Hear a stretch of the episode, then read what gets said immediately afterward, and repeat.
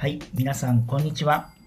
台湾駐在独身ゲイリーマンの独り言をお届けしております。あきらと言います、えー、今日はですね、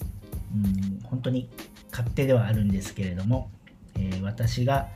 えー、台湾に駐在してちょうど丸2年、え経った日ということで、え今日は、え今日の独り言はですね、えこの2年間何してきたかなっていうことを勝手に振り返る、回ということで、えー、お届けしようかなと思っております。はい。えー、本当にちょうど2年前の11月の29日に、えー、松山空港に到着して、えそれから、え台湾生活が始まりました。うんえー、この2年振り返ってみると最初の1年はとにかくあっという間に慌ただしく、えー、1年が過ぎていったことを思い出してます。うん、あのいろいろな、まあ、ことになれなきゃいけない、うん。仕事もそうですし、それから、ね、新しく住む国っていうか町にもなれなきゃいけない。あとは、えー、言葉っていう部分もね、全然できない状況なので、うん、その辺の苦労っていうのももちろん覚悟もしてました。でも一方で、うん、仕事はね、あの東京にいた時と台台湾に来てからってそんなに変わることはなかったので、その辺はこう、なんていうのかな、仕事の面ですごく辛い思いをするってことはあまりなかったです。うん、まあ、強いて言うならば新しい環境に来てるので、まあ、人間関係とか、えー、同僚、それから部下、えー、そういった人たちがどういう人でどういうふうにコミュニケーションを取ったらもっと円滑に仕事が進められるかなってことは日々、えー、奮闘というか、ね、努力はしなければいけないですけども、うん、それを除けば割と仕事は、うん、普通にできたかなというふうに思ってます。うん、でまあ慌ただしくしてたっていうのはですねもともと自分は旅行が大好きで、えー、まあ、仕事でもよくあの海外出張とかにも行くことがあります。で、それに加えて、えー、自分でプライベートでも旅行行くっていうのがすごく好きで、うん、あの長い休みを取って、えー、まあ、遠くに出かけるっていうのがこう自分の中でのこうリラックスするリフレッシュする一つの方法だったんですね。で台湾に来て、まあ、一つちょっと困ってしまったことが、えー、まあ、私の上司にあたる、あの方がこう長い休みは年に1回ぐらいにしてくれと、えー、いうような、えー、まあ、お達しというか、ええー、ルールがあってできてしまって、ね、というのがですねあんまり台湾の方ってこう長く休む人があんまりいないらしいんですね。うん。まあ、これは文化なのか、まあ、日本でももちろんあの長い休みを取る取れる会社ってそんなに多くはないと思うんですけども。私の会社は割とそういう長く休みを取ってもいいよっていうような、会社だったんです。なんですけど台湾に来る来てみてあのあんまり長い休みを取らないでくれとかこうあの部下に示しがつかないのでその辺はちょっとあの考慮して休みの取り方を考慮しろというような話があって、まあ、休みを制限されることは私の中ではちょっと不服だったんですけどもとはいえですねあの自分もこうそ自分のそういう生活とかライフスタイルを見られる立場にもある中間管理職なので、うん、まあその辺はこう折り合いをつけてですね休みとかを取らなきゃいけないなというふうに思ってました。なので、えー、駐在始めての1年目の時は、まあ、夏休みは取りますと。ただ夏休みも、まあ、マックス2週間で、えー、終わりにするというような、まあ、取り方になったので、まあ、それをベースにですね、えー、1年間の休みの計画とかを、まあ、するというような感じでした。で、一方でですね、台湾の、まあ、こういう旅行好きのですね、人間にとっての台湾のメリットっていうのは、えー、日本と比べると、こう東南アジアの各国がですね、ものすごく近いというのが本当にメリットですね。大体ですね、えー、4時間圏での国際線である程度のところは行けちゃうんですね。うん、なのでこう台湾でも長い休みがあるんですけどもあの木金土日とかの4日間の連休とかがたまにあったりするんですけどそういう休みがあるとあ日本に帰ってもいいしもしくはちょっとうんタイに行ってみようかなとか、ね、あの東南アジアの、まあ、リゾートとかでちょっと骨休みしようかなっていうことも簡単にできるそんなあの位置にあるのが台湾なんですね。なので、こう、1年目は、特に精神的に、あの、いろいろ大変というか、慣れないことが多くて気疲れしてしまうことが多かったので、そういうこまめなリフレッシュを取ることがものすごく多くて、で結果的にですね、今見返してみると、ほぼ月1ペースで、えー、そういうどこかに行ってました。うん。うんと、旧正月にタイに行ったのを皮切りにですね、えー、ベトナム行ってみたり、インドネシア行ってみたり、あとは年末はカンボジア行ってみたりとか。うん、で、それ以外にも東京に、まあ、一時帰国して、えー、友達に会ったりとか。で、あとは長い夏休みでは、えっ、ー、と、南米に行ってみたりとか、えー、いろいろなんか忙しく休みも取り、で、それの間に、えー、出張という形で、えー、ヨーロッパ行ったり、香港行ったりっていうのがあって、うん、なんか本当に毎月1回は、の週末は家を空けてどこかに行ってるっていうような生活だったんですね。うん、でなのでこう生活のルーチンがこうなかなか取りづらかった1年でもありました。うん。ね。まあ、それはね自分が望んでやってることだったのでとても楽しくやってましたけどもまあ言ってみれば精神的にリラックスをしようと思ってどこかに出かけて結果的に肉体的にちょっと疲れて帰ってくるっていうようなこともよくあった、えー、1年間かなと思います。うん、でそんな合間にですねこう積極的にこう友達も作らないと台湾の生活楽しくないしなーなんて思って、えー、特にねゲームローカルの友達とかをこう積極的に会っていろんな友達とご飯行ったりとか飲みに行ったりとか、えー、そういう生活をですねできる限り楽しもうと思って、うん、友達をこうね作ってた時期もあって、うん、ある意味1年目ってすごい充実してたなというふうにも思います。うん、で、ちょうど1年目が過ぎて、えー、ね、ちょうど去年の1年前とかですよね。で、またクリスマスとか年末、日本の年末年始があって、で、その,、ま、その後、旧正月があって、で、そのぐらいの時からコロナがね、えー、世界各地でこう広がっていくっていうさなかで、えー、パタッと、まあ、旅行が、えできなくなってしまいました。うん、でちょうどその最後に旅行行ったのが僕コスタリカに行ってたんですけど、うん、コスタリカ中南米のコスタリカですね。でそこから帰ってくる時にまあね報道とかえー、こう台湾のニュースとかをこう毎日チェックしてたんですけどやっぱりこう物々しい雰囲気になってるなってことはあの遠くにいても分かって、うん、とはいえですねコスタリカでマスクなんて売ってないんですよ、うん、でこう何個かあの経由して台湾に帰ってきたんですけど、まあ、経由地でも全然マスクなんて空港の中にも売ってなくてでまずはとにもかくにも台湾着いたらマスク買わないとこれまずいんだなってことはすぐ分かったんです。でも、売ってないんですよね。うん、なので、こう、帰国してからの3、4日は、全くマスクがない状態だったかな。あそれか12枚なんか持っててうん多分花粉症かなんかの時に買ってたマスクが12枚残ってて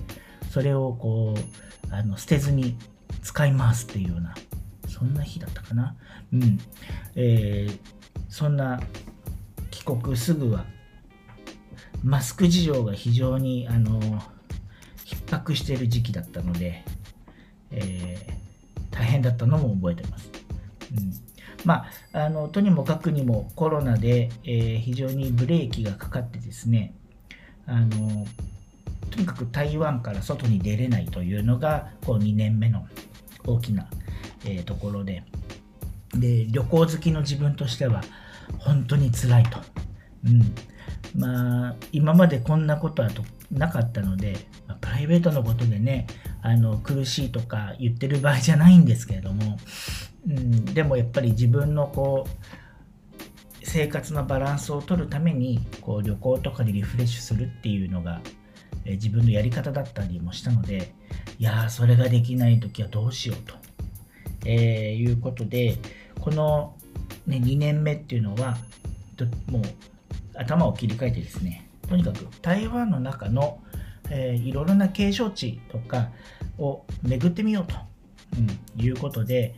うんと確か4月5月くらいからかなちょっとずつこう、うん、国内のちょっと離れたところに、まあ、あの遊びに出かけてであの少しでもリラックスできるような、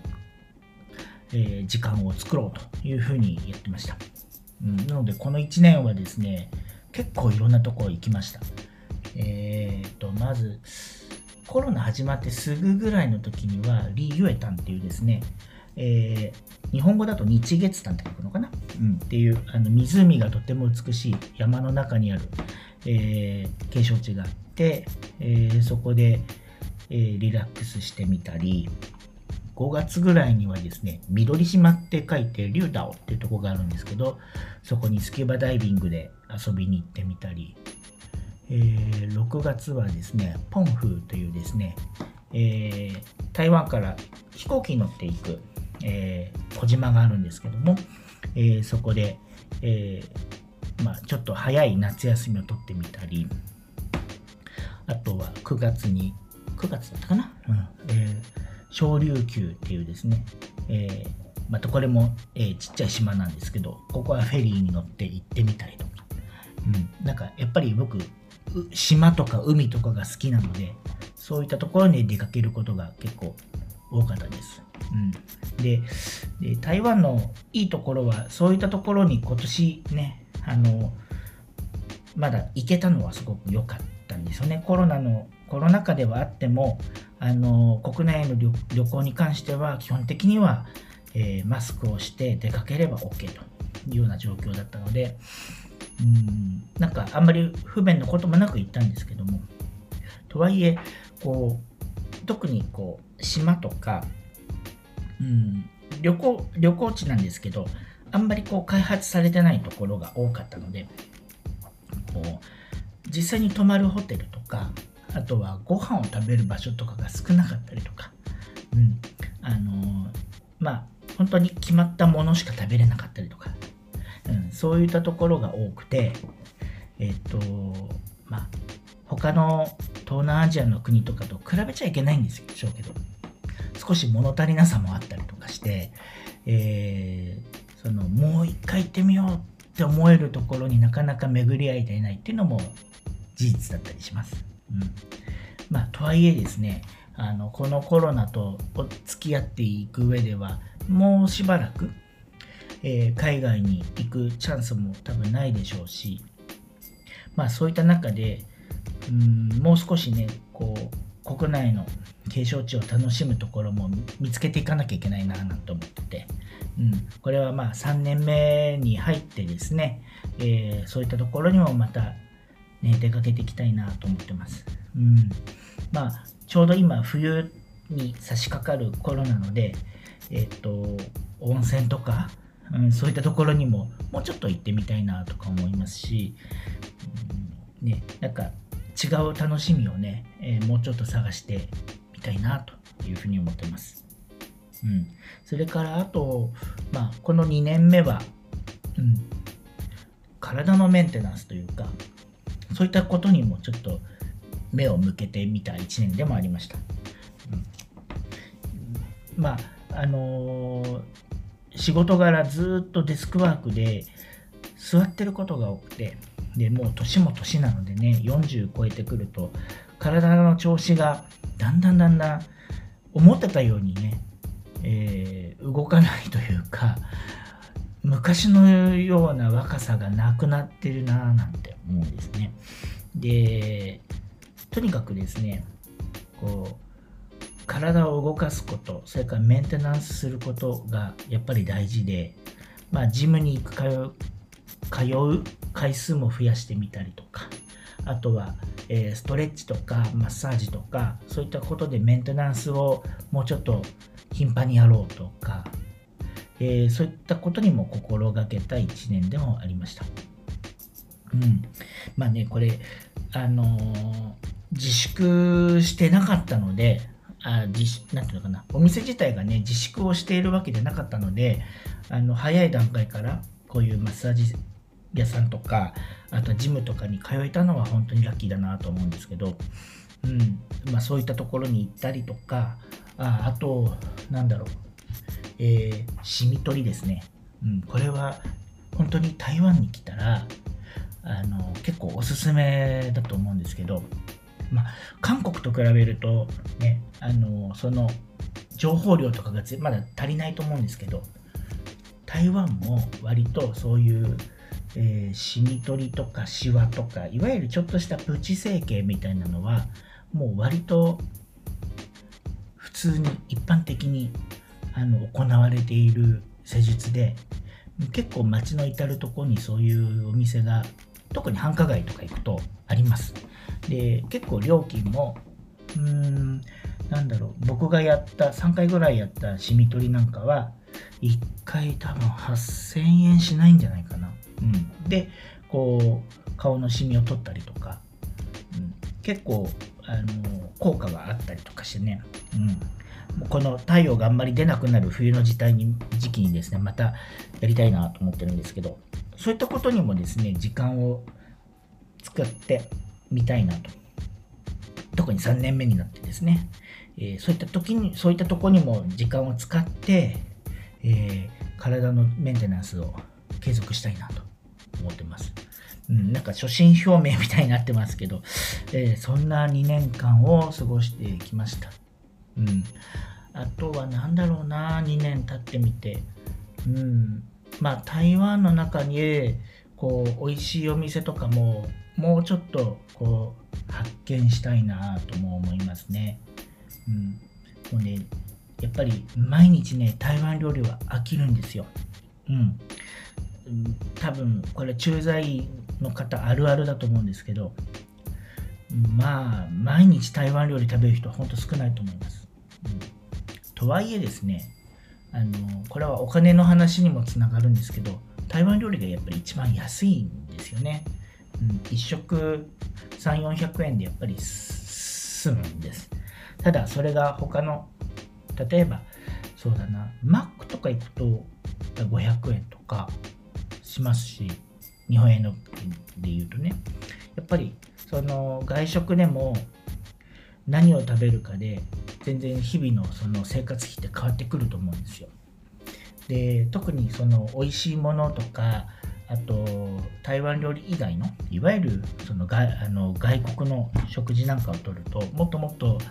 えー、お値段が上がってきますのでまあ、あんまりね、贅沢をしたくないっていう人にはちょっとお勧めできないと思うんですけど、とはいえですね、毎日台湾の料理を食べるのは、日本人の胃にはなかなかきついものがあって、なので、こう、日本食だったり、台湾の料理だったり、まあ、それ以外の国の料理っていうのをこうバランスよく食べて、ね、こう生活にこう少しでも張りとかうんなんか楽しみっていうのを見つけたいなと思ってるんですけどこうね最近ちょっと食に対する、えー、欲っていうのがだいぶ薄れてきてまあ、忙しかったっていうのもあるんですけどね。なので、その辺をもうちょっと、こう、もう一回ですね、見直してみたいなというふうにも思います。はい。っていうような総括を勝手にしてみました。うん。ぜひ、えー、もっとですね、3年目も楽しく、それから、えー、自分にとってこう有意義な1年になるようなですね、えー、駐在生活にしていきたいなというふうに思ってます。はい。えー、これを聞いた皆さんの中でですね、えー、駐在に来る方とか、もしいらっしゃるようでしたら、あの何かアドバイスできることがあるかもしれませんので、あのぜひメールなんかでですね、ご連絡いただきたいければと思います。はい、えー、それでは今日はここまでにしたいと思います。えー、またお目にかかりましょう。